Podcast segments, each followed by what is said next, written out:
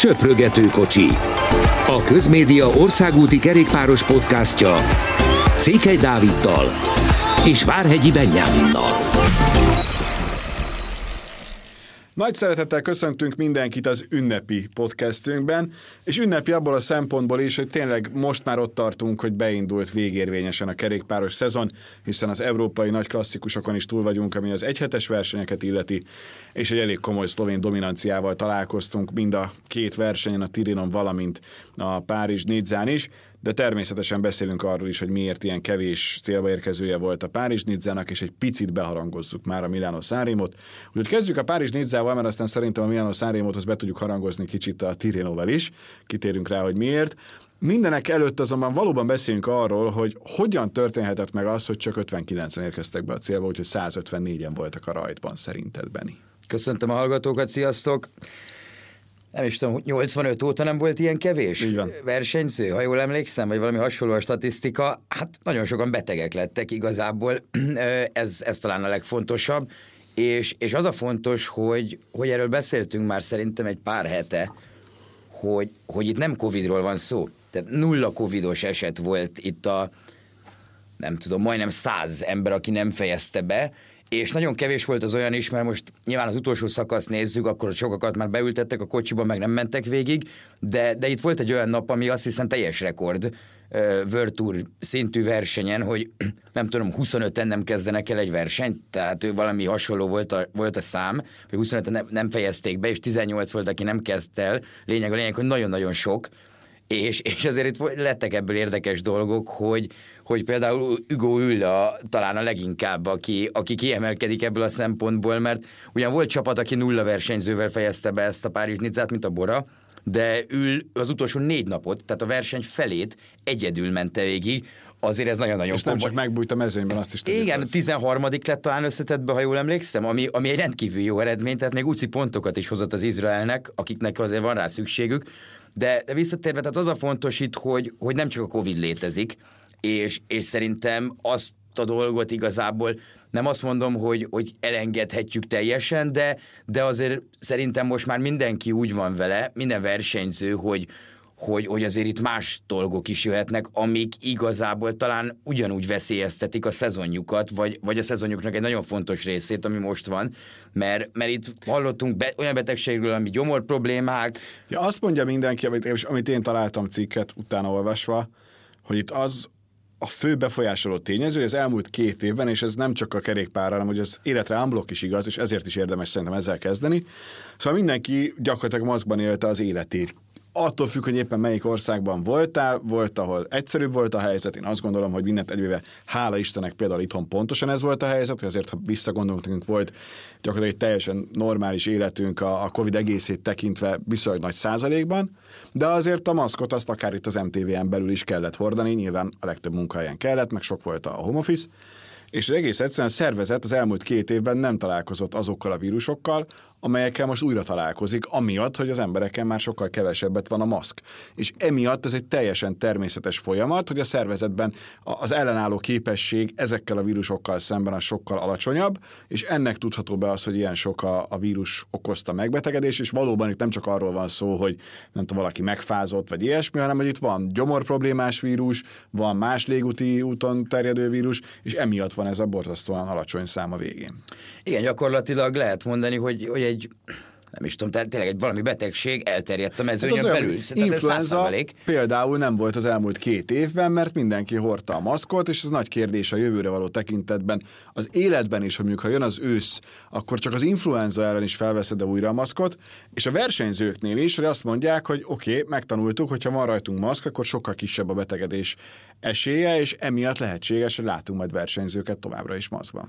Igen, szerintem itt is láttunk, és, és ha jól emlékszem, nem is tudom, az utolsó nap előtt talán a, talán a Jumbo meg, meg az Ineos volt, akiknek még nagyon sok versenyzőjük volt. Most arra nem fogadnék meg pontosan nem emlékszem, hogy, hogy tényleg mindenki ott volt a csapatból, de, de azért, tehát mikor egy ilyen vírus van, akkor nem nagyon tudsz mit csinálni, de valóban a mezőnyben nem nagyon találkoztunk ezzel. Mindig az volt, hogy oké, okay, aki covidos lesz, akkor, akkor ő nyilván nem indul, de, de itt most egy sokkal nagyobb terjedési folyamatról beszélünk, mert tényleg 154 emberből 59 fejezetbe egy versenyt, és mondjuk azt mondom, hogy ebből a százból a fele legalább betegség miatt esett ki.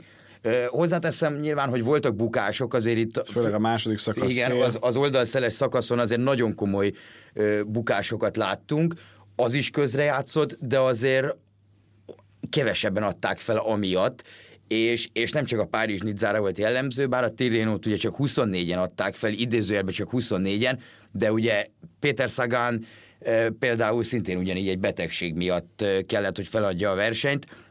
Érdekes lesz, lesz ez főleg egyébként itt a tavaszi klasszikusok miatt, mert, mert azért Belgiumban, meg, meg Hollandiában azért lesznek olyan ö, versenyek, ahol nagyon rossz lesz az időjárás, és pont amit említettél, hogy talán ez a nem is feltétlenül legyengült, hanem inkább ilyen átalakult védekezési módszere az, az immunrendszernek, ez, ez pont az ilyen betegségeket majd, majd az ilyen megfázás kicsit fel fogja nagyítani valószínűleg. Érdekes lesz, hogy itt a, itt a rossz időben egyébként hány ilyen eset lesz, majd rossz idős versenyek után. Beszéljünk a győztesről kicsit, hiszen Roglicnak sikerült megnyernie az összetettet. Először nyert Virtur versenyt Franciaországban, ami azért egy érdekes történet, és ha felidézzük, akkor a legfájdalmasabb vereségei, vagy nem nyerései, hogyha lehet ilyen csúnyán fogalmazni, éppen Franciaországból származnak, a Tour de France 2020-ból, amit az utolsó időfutamon bukott el úgy, hogy gyakorlatilag mindenki biztosra vette az első helyét, de aztán ott magához képest nem is hát annyira rosszul, de Pogácsár ment egy extra klasszist, míg tavaly jött a, a, az esése a párizs nidza utolsó szakaszán, kiment a válla, és egész egyszerűen képtelen volt befejezni, úgyhogy nem sikerült megnyerni az összetettet, most sikerült. Mennyire érzed azt, hogy esetleg ez egyfajta átalakításhoz vezet, és innentől kezdve, hogy mentálisan végre jött itt is a siker, az segítheti őt annyiban, hogy idén ő nyerje meg a Tour de France-t. Nem tudom, hogy, hogy a kettő összefüggésbe tudom-e hozni. Nem, ennyi a válasz. Az, az, az egyébként biztos, hogy, hogy segít Roglicsnak, tehát mentálisan azt elmondták, hogy ez a Jumbónak ez olyan, mint ez a verseny olyan volt, mint, mint az UAE Tour egyébként a, az UAE Emirates csapatának, tehát a legfontosabb tavaszi többnapos verseny. Uh-huh.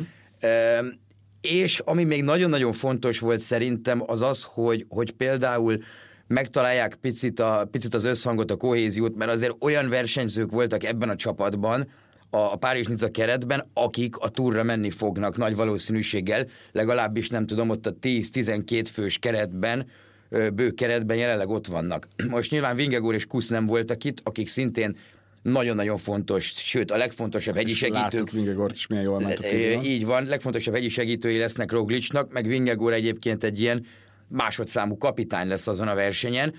Ezért is volt az, hogy, hogy azért itt voltak olyan szakaszok, amikor főleg a hegyen, hogy Roglis már egyedül maradt elég korán, ami, ami itt az utóbbi időszakban nem volt jellemző, de pont emiatt, mert, mert két legfontosabb hegyi segítője ugye máshol volt. De, de az ilyen dolgok nagyon fontosak lesznek, amit láttunk a Jumbo-tól, hogy oldalszélbe hogy tudnak menni, sík szakaszokat hogy tudnak, hát igazából dominálni, mert a síkabb szakaszokat abszolút dominálta ez a csapat, és, és azért látjuk, hogy mondjuk egy Rohan Dennis milyen szintű igazolás volt, látjuk azt ugye Farhojdonk milyen igazolás volt, Benó milyen igazolás volt, tehát nagyon biztató.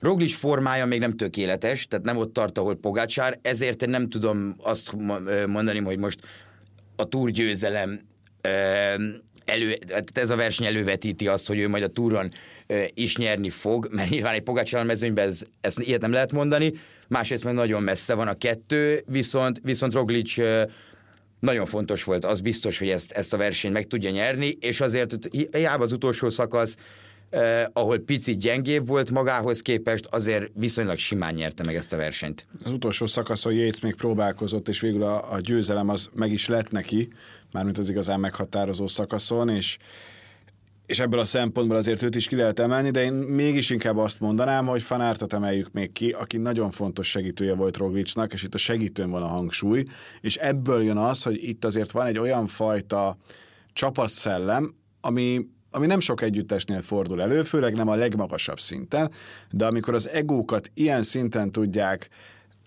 egymáshoz képest megfelelően illeszteni, az, az mindenképp bíztató. Ezt is már kicsit a, a Milano Sanremo-ra előre mondom, hogy ott azért Rogic elég egyértelműen kiemelte azt, hogy majd segíteni fogja Fanártot, de arról kicsit később beszélünk. De ez mindenképpen egy olyan pont, ahol, ahol a Jumbo csapatként adott esetben fel tudja venni majd a versenyt az UAE legjobb emberével, ahol szintén jók voltak egyébként az erősítések a téren, ezt ne felejtsük el, de nekem az a meggyőződésem, hogy, hogy itt csapatként esetleg valamit próbálhatnak majd, hogy szétszedjék Pogácsárt. Hát mindenképp csapatként próbálniuk kell, mert az UAE is nagyon jól néz ki, de, de Pogácsárnak tényleg kevesebb szüksége van segítőkre. Itt a Fanart Roglic kapcsolat pedig azért érdekes, mert ők ugye a túron az elmúlt két-három túron kívül talán egy Amstelen mentek együtt csapattársként, tehát pont az ilyenek, és ugye Fanártnak is komoly céljai lesznek a túron, zöld trikó, ezen kívül nyilván szakaszgyőzelmek, nehéz lesz ezt összehozni, viszont pont az ilyen dolgok egyébként nagyon sokat segíthetnek, mert, mert azt például ugye láttuk, hogy, hogy Roglic is egyébként tud segíteni, hogyha olyan szakasz van, ugyanúgy beállő is vezetni, itt az utolsó nap pedig, pedig hát erre építették fel, hogyha Roglisnak kicsit rosszabb napja van, már pedig eléggé rosszabb napja volt elmondása szerint, mert, mert egyszerűen nem volt meg a kellő ereje. Tehát, hogyha fanárt nincsen, akkor az utolsó nap megint elbukja valószínűleg ezt a versenyt. 47 másodperc volt, ha jól emlékszem. Igen, 20, 29 lett a vége, viszont ugye észnek volt már 28 másodperc előnye a hegy tetején. És ott meg jóváírás is van. Viszont azért azt ilyenkor nyugodtan bele tudjuk számolni, hogy mikor kialakult ez a, ez a ez az komoly csoport, ugye ott 50 kilométeren, amikor Dani Martinez elindult, és, és hát Quintana, Roglic, Yates és, és Fanár tudta követni, tehát Fanár, Roglicnak volt egyedül csapattársa, és ott azért támadgatták, és nehezen bírta azokat a támadásokat.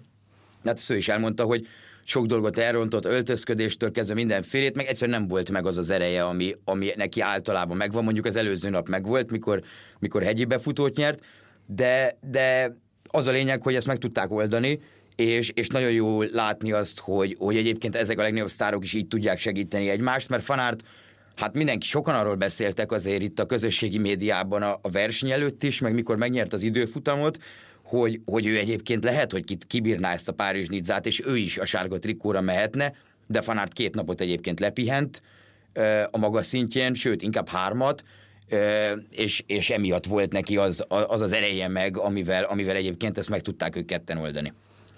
Van-e még valami benned a Párizs Nizzával kapcsolatban?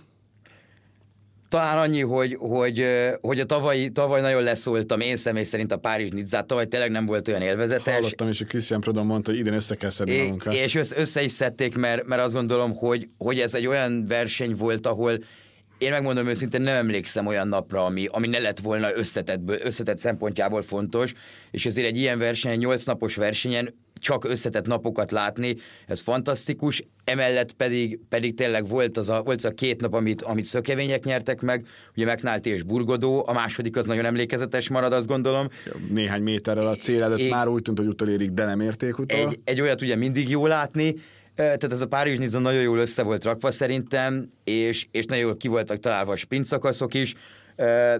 Jobb volt igen a Párizs Niza, mint a Tireno? Jobb, jobb volt, de ezt megbeszéltük, szerintem vártad is, hogy feltedd ezt a kérdést. Azt mondod, ezzel kezdem, direkt nem ezzel kezdtem, de, de azért valamikor. Én azt gondolom, hogy, azt gondolom, hogy sokkal jobb volt tényleg főleg az útvonal miatt a, a Tirénóban azért voltak olyan sprint szakaszok, amik, amik én azt gondolom, hogy kevésbé voltak emlékezetesek, meg tavaly a Tirénó nagyon-nagyon magasra rakta a lécet. És, hát és, és Van der Poel például nagyon hiányzott. Igen, és azért azt, azt nagyon nehéz megugrani. Tavaly inkább a Tirénó volt olyan, mint, mint idén a Párizs Nizza. Hát és valószínűleg ez minden évben így is lesz. Hozzáteszem, itt azért szerintem az, hogy a, a Párizs Nizza általában korábban kezdődött, és azt végigadták, az egyben segített abban is, hogy, hogy azért a Párizs Nidzáról több szó essen, plusz tényleg ott azért rögtön az első szakasz, ez a hármas Jumbo siker az már olyan volt, hogy, hogy csű, meg ott, ott azért volt csata, volt izgalom, tényleg ez a fanárt, Roglic féle páros, akkor a két Yates tesó, mert ne felejtsük el, hogy, hogy mind a két Yates kitett magáért, milyen érdekes őket külön csapatban látni, egyébként még mindig, pedig azért most már jó idő eltelt azóta, hogy ez, ez így van, meg láthatjuk. Szóval az rendben volt, és akkor térjünk rá a Tirénóra, ahol meg ugye egy dologról beszélhetünk, de arról órákat tudnánk, pedig már heteket dumáltunk, ez pedig Tadej Pogácsár, aki ahhoz képest, hogy tavaly egy szakaszt nyert, most kettőt nyert, megnyerte az összetettet is, csak úgy, mint tavaly, tehát címet védett, és eléggé sebezhetetlennek tűnik. Mi szerinted Tadej Pogácsárnál a, a legnagyobb aggodalomra okot adó tényező, hogy, hogy esetleg nem így folytatja a szezont? Versenyző, külső körülmény, valami más? Nehéz elképzelni itt az idei szezonban, bár, bár ha emlékezhetünk, hogy tavaly a túrgyőzelme után azért voltak neki, sőt igazából a szezon második felén elindult egynapos versenyeken, meg amik nem feltétlenül neki fekszenek, de, de azért ott észrevehető volt egy kicsi, főleg az olimpia után egy, egy, kisebb lejtmenet, vagy hát nem tudta fenntartani azt a formát, amit, amit ugyanúgy megcsinált tavaly is, mint az idén is, sőt az idén még ugye több versenyre is megy, több nagy versenyt akar megnyerni. Az idén nem tudom elképzelni, de de nehéz, mit mondani, mert Ricsi Porto a következő öt évet nem tudja elképzelni, ő ezt mondta, hogy, hogy ne Pogácsán nyerni meg azokat a versenyeket, a nagy részüket nyilván, amin, amin elindul, és, és tényleg mindenki úgy nyilatkozott róla, főleg ott a, a kárpenyás menetnél, hogy, hogy eszükbe se jutott az, hogy utána menjenek. Tehát Vingegor is mondta, hogy, hogy neki fel sem merült a gondolatai között, tehát mindenki a második helyért kezdett el versenyezni, ezért is lett ilyen nagy a különbség természetesen, de, de pár dolgot például a Bakrein megpróbált ellene, de nem ment, és... Tényleg lejtmenetben talán kicsit sebezhető. Ez ott, az egy. Hát ezen a lejtmenetem volt sebezhető. Bár mert... nekem ez picit életveszély volt, hogy őszinte legyek. Tehát az utolsó előtti szakaszról beszélünk. Nekem az visszamenőleg, tehát hogy valaki elcsúszik és vége a szezonjának amiatt, mert hogy tényleg felvitték őket a, a hóba, az nem biztos, hogy szerencsés, ott nyilván mindenki meg tudja választani a saját tempóját. Pogácsár meg szerintem okosan osztotta be, tudott volna talán gyorsabban menni, de ez volt a biztos, és az összetett győzelem az így sem volt kérdés. Igen, az a lejtmenet, én nem is feltétlenül itt a havat érzem egyébként, hogy olyan hidegbe felvitték őket. Egyébként tényleg nulla fok volt fönn körülbelül, amit lehetett olvasni, amire rettenetesen hideg, de, de itt főleg Vingegort emelném ki, aki hát nagyon panaszkodott. Tehát konkrétan megmondta, hogy, hogy tele volt uh, murvával, murvával, kavicsokkal az út. Odafagyva kicsit? Kicsit odafagyva, mert ugye Olaszországban ezt, ezt uh, talán kevesebben tudják, de Olaszországban azért itt főleg ezeken a hegyi hágókon nem, a, nem az általában bevált sóval próbálják a, a jeget meg, meg, megakadályozni, hogy befagyjon az út, hanem ezt tényleg kavicsokkal, meg murvával teszik, és nem nagyon takarították ezt le. Tehát a havat eltakarították, legalábbis Vingegor ezt mondta, de ezeket a murvás kavicsos dolgokat nem. Ezért marhára csúszott. Pogácsár egyébként ezt nem értette, hogy, hogy a Bakrány miért megy ilyen tempóban, márciusban, Uh, nyilván egy nagyon komoly versenyen, de mondta Pogácsárt idézve, hogy, hogy uh, így csonttöréseket kockáztatnak, tehát semmi értelme nem volt, ezért is próbált egyébként ellépni, mikor másodszor mentek fel az emelkedőre, hogy egyedül saját tempóba tudja megcsinálni a lejtmenetet.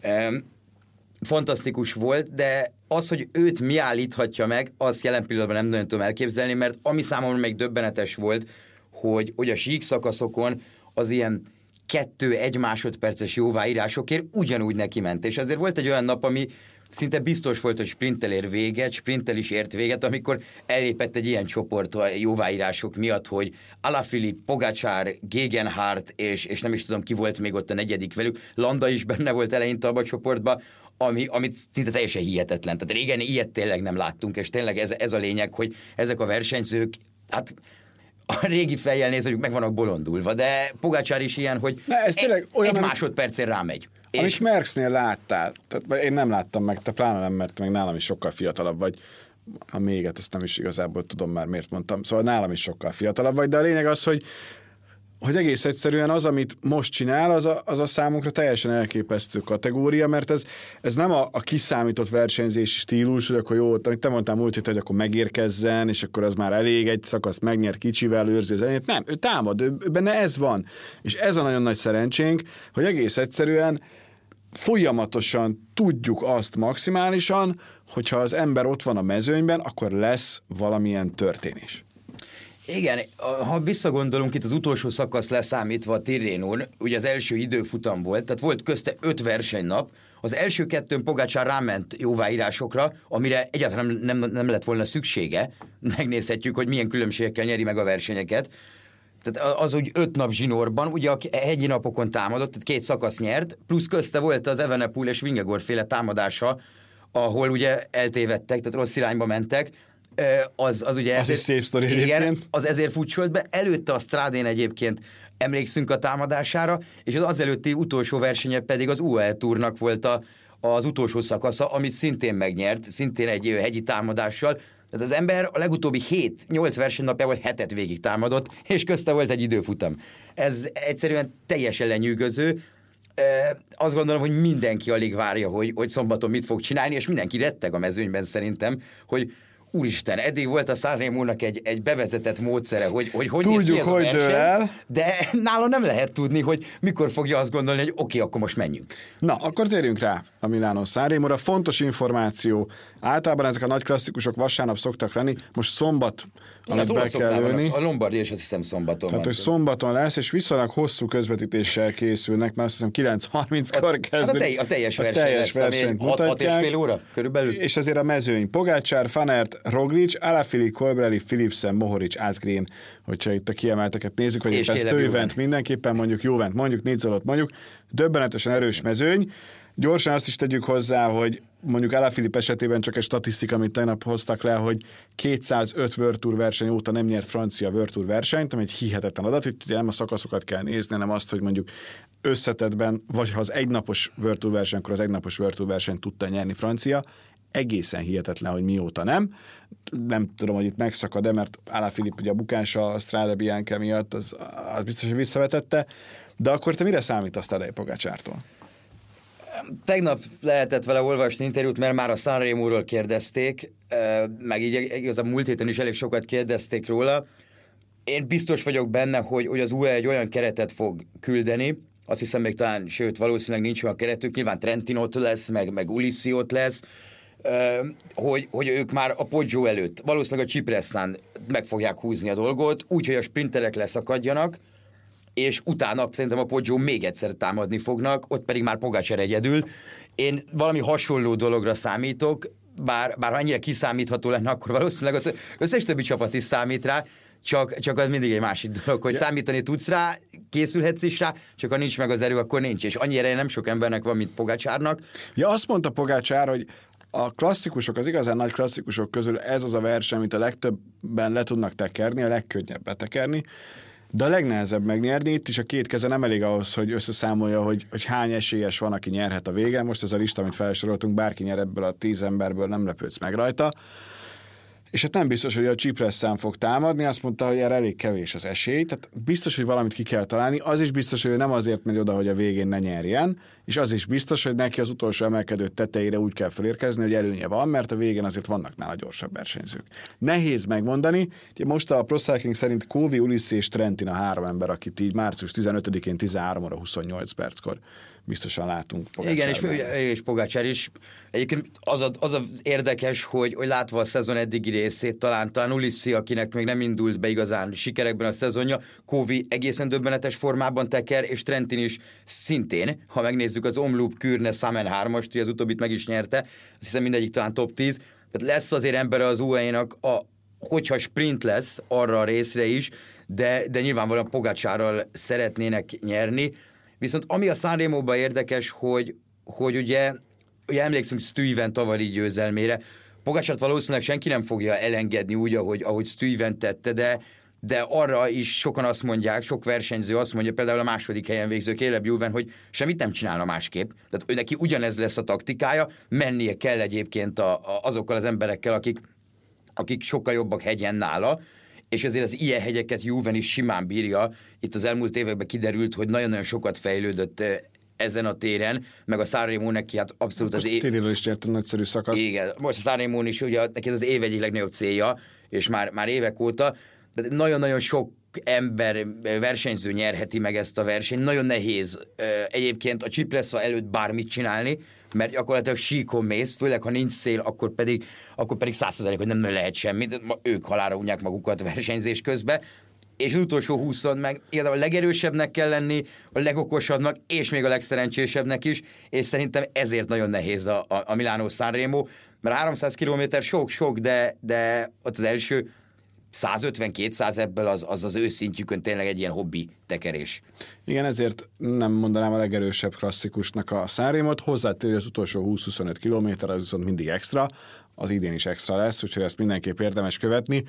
Mm, Azt is gyorsan megjegyezném, hogy brutál sportos hétvége lesz a Forma 1-es világbajnokság nyitó hétvégéje, a fedett atlétikai világbajnokság, tehát nagyon-nagyon sok minden van, de nyilván ez a Nekem fél óra mindenképp kiemelkedik, de az igazán lelkes emberek azok nézhetnek még többet, és amit még kiemelnék, az a katalán kör, ami még egy picit távolabb van, de meg magyar szempontból is nagyon érdekes lesz, meg, meg általában azért egy jó, jó többnapos verseny, úgyhogy megint nem fogunk unatkozni, meg előtte azért holnap van egy Milánó Torino, ami már önmagában is egy, egy izgalmas viadalnak tűnik, úgyhogy nem fogunk most sem. Igen. Kilenc egy napos van ezen a, ezen a, hát holnaptól kezdve itt. A Milánó Torino mellett. Egyébként én Ott felhívnám... Is a Cavendish, Ulysses, Sagan, Kelderman csak egy Igen, egy, egy, egy, egy Merli, ja, nem, bocsánat, Merli talán a, a Nokere kurszén indul, ami, ahol nagyon emlékezetes verseny volt tavaly, hiszen a szökésből nyert Ludovic Robé, tisztán emlékszem arra a versenyre, nagyon jó lesz most is, és, és csütörtökön pedig lesz egy francia egynapos, ami, ami azért érdekes, mert Primoz Roglic és Edem Yates és Dani Martinez is ott lesz, és méghozzá azért lesz ott mind a három óriási sztár, ugye túron kiemelt versenyzők, mert ez a verseny pontosan azokon a szektorokon fog végigvinni, a koszkaköves szektorokon, amik a túr ötödik szakaszán lesznek koszkaköves szektorok, és a Rubét ugye azért, főleg ezek az összetett versenyzők, hát kicsit erősnek érzik az ő, ő szempontjukból, amiben, amiben igazuk is van, viszont egy ilyen verseny, amiben van 20-25 kilométer kockakő, amennyi a túros ö, szakaszban is lesz, tökéletes egyébként, és a verseny szervezői pedig nyilván olyanokra vitték az idei, az idei mezőnyt, olyanokra viszik az idei mezőnyt, ahol ezt ki lehet próbálni, pont azért, mert ugye ez a versenynek óriási visszhangot fog adni, hogy egy Roglic, egy, egy Edem Yates, Dani Martinez és ilyen versenyzők lesznek ott a mezőnyben. Hát azért az, hogy, hogy, hogy Roglic, Vingegord, Yates, az, az, az tényleg... Igen, tehát ez, ez csak azért vannak ott ezek a versenyzők, nyilvánvalóan, hogy, hogy, hogy bejárják között. a pályát, és, és versenykörülmények között. Grand Prix de Dönen, Dönen Port igen. du Ino, ez a teljes neve. Gyöny- gyönyörű neve van a versenynek. A de... francia verseny, de abszolút jó döntés, ez március 17 Igen, csütörtök, igen, csütörtök. Igen, mert ma van 15, és az kedd, úgyhogy holnap után. Úgyhogy ezt is érdemes lesz figyelni. Nem tudom, hogy ez biztos van adásban, vagy ha nem, akkor valahogy azért erről van stream. Az ez, így, így teljesen biztos, hogy lesz. Én úgy tudom egyébként, hogy talán az interneten biztos, hogy lehet, lehet nézni. Az, hogy televíziós közvetítés lesz róla, azt, azt itt Magyarországon, azt nem tudom. Gyanítom, igen, mert Franciaországban azért sok mindent mutogatnak. Úgy, és hogy... hát ezen kívül is ugye a Szárimon kívül is ezért bőven lesznek, bőven lesznek versenyek, és, és hát Peák Barna is indul két versenyen, aki... Aki második lett a hétvégén, és ezt ne felejtsük el. Így van. És nagyon fontos pontokat szerzett a csapatának, ami a a feljutás kiesés kérdéskört is érinti. És Igen, amiről... meg, meg, magának is fontos pontokat szerzett, én úgy érzem, mert, mert ez egy olyan második hely volt, tegnap sikerült megnéznem ezt a versenyt, az utolsó két, órája, két óráját, és hát Barna minden támadásra lépett. Itt a jumbósok nagyon elszúrták azt a versenyt egyébként, mert négyen voltak egy, egy 15 fős csoportban, és meg a dobogón, dobogón se végzett egyik sem. Azért az úgy mindig egy érdekes taktikai kérdés, hogy ez hogy oldod meg. Úgyhogy mindent megpróbáltak egyébként, tehát mind a négyen támadgattak jobbra-balra, de sehogy nem jött össze. És, és hát a fantasztikus, szintén remek formába kezdő Dries van Hestel nyerte meg ezt a versenyt, akinek szintén tegnap néztem az eredményeit, és hogy nem emlékeztem erre az emberre ebből a szezonból, mert, mert tényleg tele van top 10-es eredményekkel. Uh, is uh, jól szerepelt, a Kürnén ment igazán jót, a Sameren is jót ment, tehát egy jó versenyző, viszont barát kiemelni, mert nagyon-nagyon erősnek tűnt. És ez egy olyan verseny volt, ahol volt kockakő, illetve volt ötször ez a Vanberg nevű holland emelkedő, holland bajnokságnak szokott vége lenni, és, és Barna minden támadásra ugrani tudott, csapatából egyértelműen legjobb volt, és ez a második hely azért egy nagyon-nagyon komoly eredmény szerintem, e, még egy ilyen mezőnyben is, ahol három Virtual csapat indult, de, de azért komoly versenyzők indultak. És ne felejtsük el, hogy Barnánál billegett az, hogy éppen hanyadosztályban teker, ehhez képest maradt a legmagasabb szinten, és bizonyít, és az ilyen bizonyítékokkal tud egyre magasabb szintre Abszolút, kerülni. És, és 17 versenynapja van az idén, ami rengeteg. Ugye ezen a héten még lesz kettő, ha jól tudom, jövő héten meg egy katalán kör, amin, amin kell egy hosszabb verseny is nyilván, ott azért kevésbé lesz valószínűleg ő kiemelt versenyző a csapatának, de, de ez nagyon jól néz ki a giro egyébként, az, amilyen formában egyébként Barna Teker, hogy nagyon jó segítő, ezen kívül pedig, pedig amikor úgy adja a versenyhelyzet, hogy ő marad egyedül egy első csoportban a csapatából, és magáért kell mennie, akkor, akkor tud lekövetni támadásokat, tud visszahozni akciókat erős versenyzőktől, és, és utána még a sprintre is volt ereje, és azt gondolom, hogy mondjuk egy Hugo Hofstettert megverni egy sprintben, aki, akinek hát ha ránézünk az eredményére, csak top 10 vannak idén, az, az mondjuk egy elég komoly fegyvertény. Hát élete legtöbb UCI pontját hozó napja volt a, a vasárnap, mert hogy mert hogy 85-öt szerzett, magyar bajnokságon tudott 51 gyűjteni, korábban az volt a legtöbb, most ehhez képest ez a 85, ez, ez jól hangzik, és gratulálunk neki, és figyeljük majd természetesen ezen a héten is, aztán jövő héten meg jól átbeszéljük, hogy mi minden történt ezen a héten. Köszönjük szépen mostanra a figyelmet, mindenkinek jó pihenést még mára, hogyha éppen az van, aztán nézzetek sok kerékpárt és hallgassatok minket. Sziasztok! Köszönjük, sziasztok!